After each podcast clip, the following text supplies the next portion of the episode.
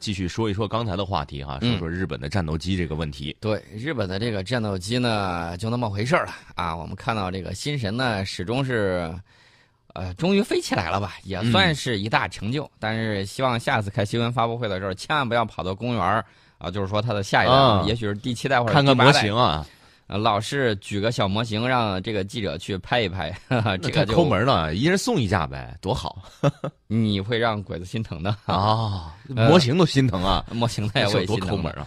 我们说一下这个战斗机的这个问题呢，其实对美国海军来说同样的尖锐嗯啊，也同样的显著。大家可能会说，美国想要折腾的话，我们盘算一下啊，你嗯说他会使用什么武器？航空母舰，嗯航空母舰。问题是现在航空母舰上的舰载机超级大黄蜂和大黄蜂，被军迷称为“塑料虫子”的这个玩意儿，是美国航母的核心作战力量。嗯问题是，现在有百分之六十二的大黄蜂无法执行任务，一半儿的大黄蜂没有办法执行任务，百分之六十一半儿多，一就半儿等于说航母出来十来架，这个战斗机不一定够。这 这战斗机真嗯的不一定够。呃，这个美国高级的海军将领还说了，说这个资金削减还会导致训练和飞行时间减少。他说，海军机组人员正在努力维持最低飞行标准。嗯，那你战斗力何在呀、努力维持最低飞行标准，啊？就是马上就要维持不了最低了。而且嗯这个美国海军的这个高级军官呢啊，还拿出来这个爷爷吓唬小孙子的这种嗯讲鬼故事的办法说什？么？他说，明年明年本来有十四艘将可以投入使用的战舰你这一搜说本来呢，我就知道后面要是啊，会进一步推迟部署，嗯包括一艘潜艇、一艘巡洋舰、六艘驱逐舰、两艘船坞登陆舰、一艘两栖运输舰、三艘扫雷艇。哎，这么多，嗯，他说正在研发的项目也有可能无法继续推进，比如说 CH 五三 K 直升机、空对地导弹、远程反舰导弹、滨海战斗舰武器模块。啊，就是现在各种各样的工作没有办法开展了，哎我意思想也就是这样吧我想另外问一个问题：滨海战斗舰这两天我可是看着有消息啊，啊，说想把滨海战斗舰部署在韩国，美国是有这个打算的。是你刚才又给我透露了说，滨海战斗舰的武器模块儿嗯项目无法继续推进，那你出去的是个什么东西啊？半成品？呃，一个船在底下拖着个壳 子，呃，原来如此啊。嗯其实这个原因我可以明确的告诉大家，咱不调侃。这个滨海战斗舰呢，当时它的设想是高速，嗯然后呢，可以在对方海军不够强的对方的沿岸，嗯，它可以执行灵活的这种作战任务。但是没有想到的是，呼呼啦啦零五六、零五四跟下饺子一样，嗯那零五二 D 一大堆，零五五眼看着就该出来了。对，这种家伙过来的时候完全包饺子嗯不够打，完全不够打，真的是就跟马里亚纳烈火鸡一样塞牙缝都不够，啊！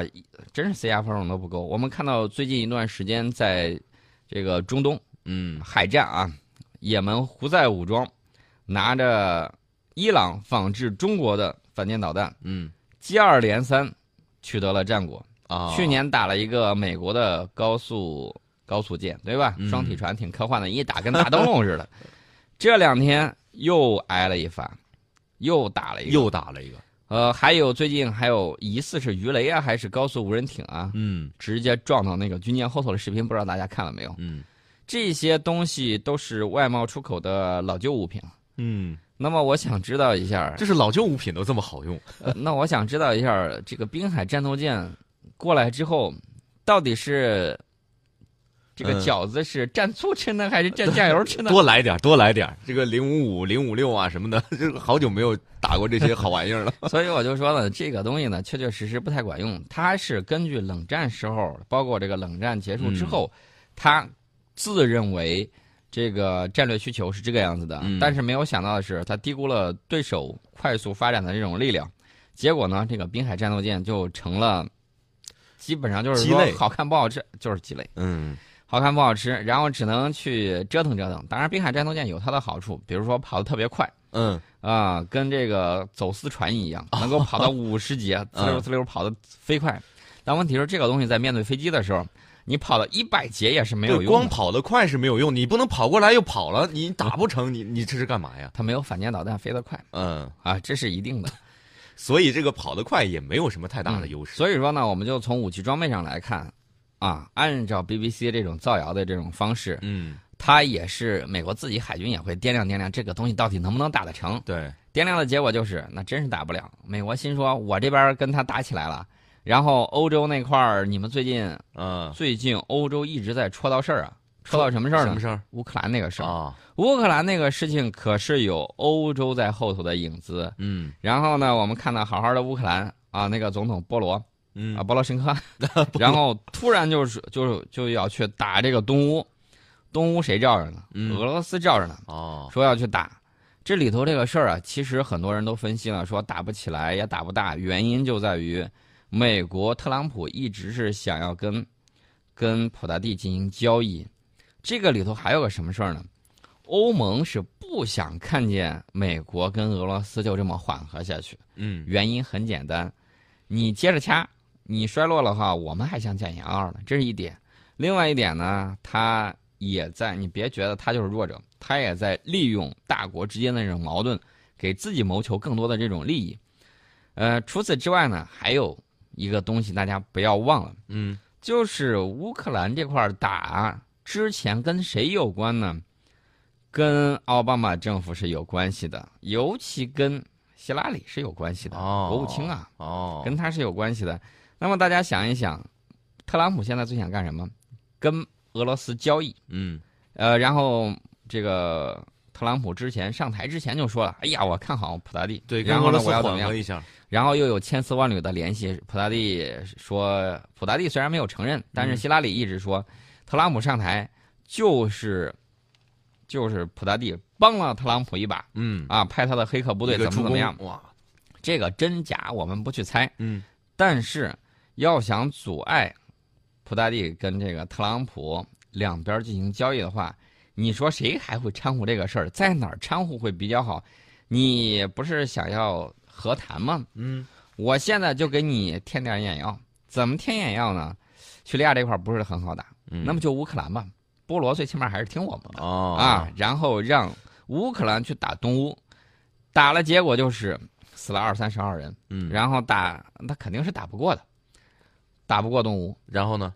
然后，然后特朗普昨天有专门打了个电话，亲自打电话，呃，给打给波罗申科，什么意思呢？就是，呃，这个事儿我也很为难，嗯但是保持和平是很重要的事情，你们几个就不要再闹腾了。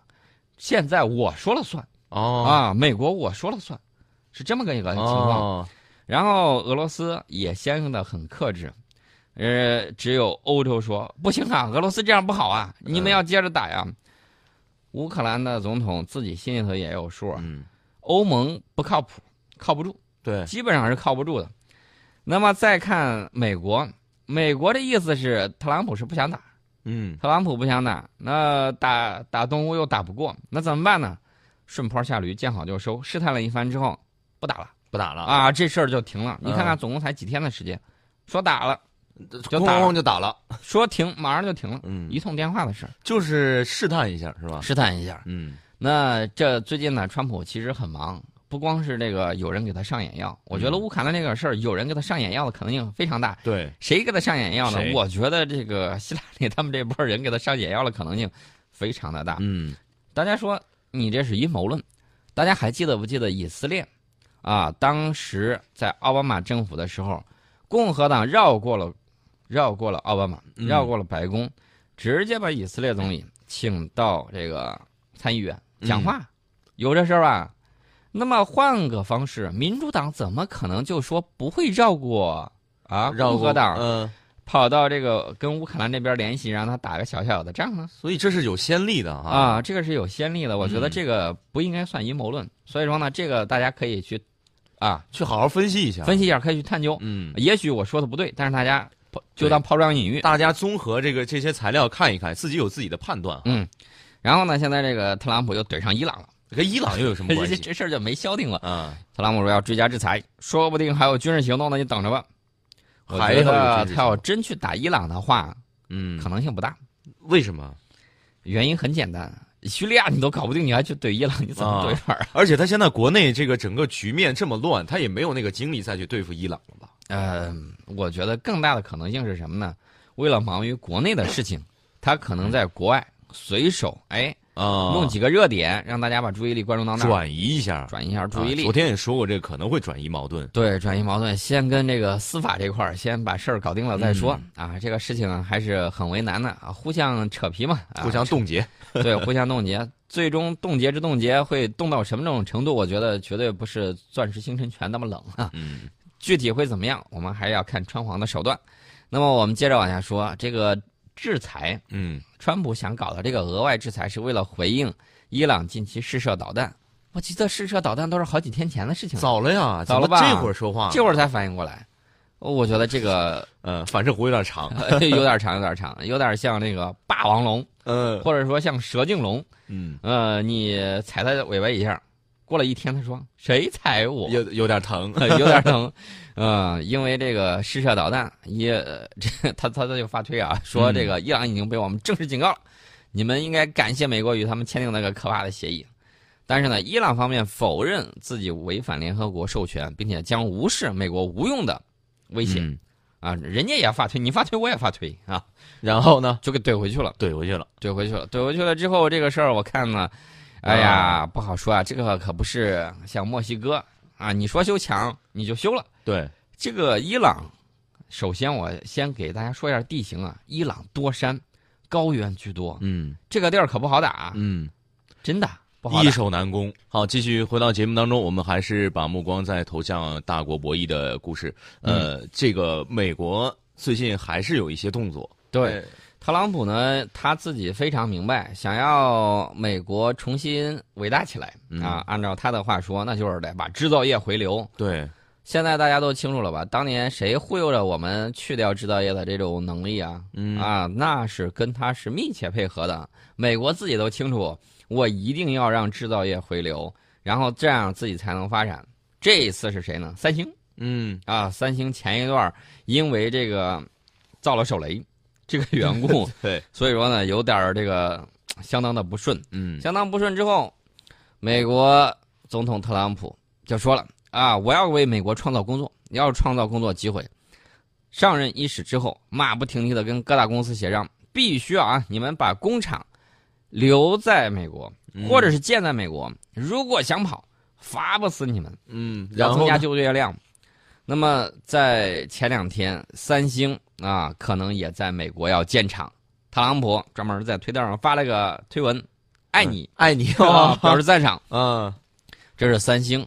那么 这个三星，我觉得，呃，嗯，这个消息不足以算是一个提振市场信心的新闻吧，但是我觉得也还好吧。希望那也还个好厂在那儿多生产 手雷。啊，呃，这个人家会改进的，嗯我们要给企业一定的这种荣誉度。但是，萨德问题你可想清楚了。对，我说的这个，但是你这一定要想清楚了。嗯那么，三星、LG 两家电子的股价，我记得在在特朗普发推之后啊，嗯确确实实跌破了开盘价啊，跌破了，啊，当天是跌破了，后来涨了没涨，我没太关注啊。嗯这特朗普呢，他在一直在关注经济。你说这么多小弟，谁啊拿着擦屁股最伸手呢？嗯，还有一个日本，日本什么原因呢？车企，啊，车企是制造业很重要的一环。特朗普就写了几笔，在推特上就写了几几行字儿啊，日本的车企抖三抖啊，真的是很吓人的。怎么个吓人法儿呢？这个特朗普一上去之后，不是先推了 TPP 嘛？嗯啊，昨天有人问说这个 TPP 怎么回事啊？TPP 就是美国在搞这个重返亚太战略的时候，它除了军事上要和其他要联盟，嗯啊，这个经济上它懂得要釜底抽薪，他想把中国的朋友圈拉到他的这个群里头，嗯然后他就可以想发红包，谁谁发红包他都可以抢。啊，然后呢，中国发红包的时候就没人抢了，他是嗯想这么着。问题是群主退群了，嗯，没人抢得着红包了，对，全炸了。这个群已经没有了。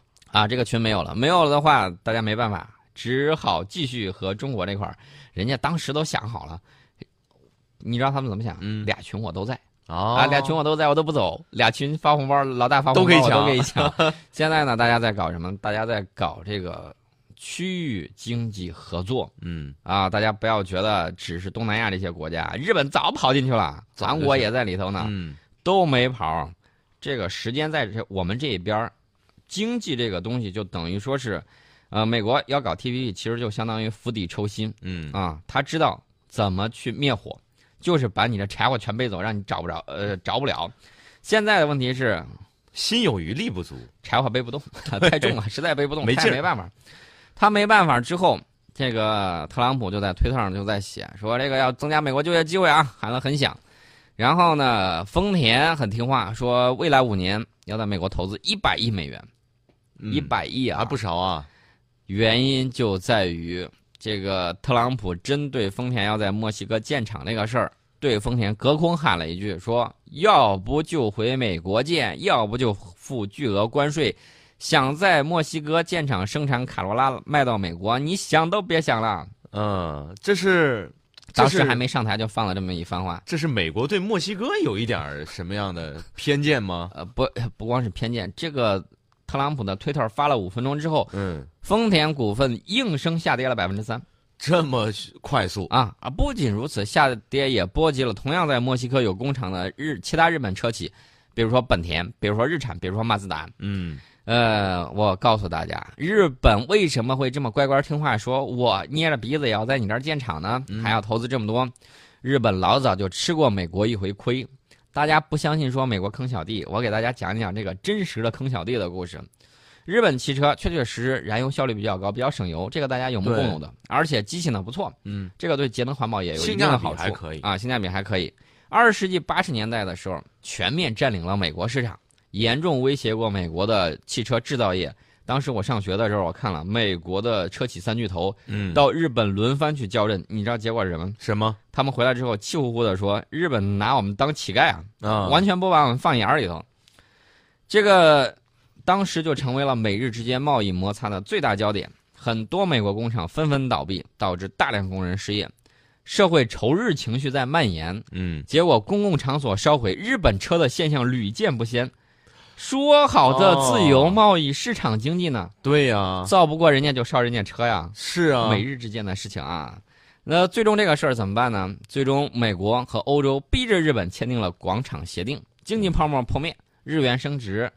现在大家明白为什么美国一直要逼着人民币升值了吧？哦，它逼着日元升值，经济巨大衰退就成了日本的结局。三十年了，影响至今，日本一直没谈得过来我我生意做不过你，我就用军事实力压倒你。对，惨痛的历史就让日本觉得一朝被蛇咬，十年怕井绳。面对特朗普，日本车企的第一选择就是让步再让步。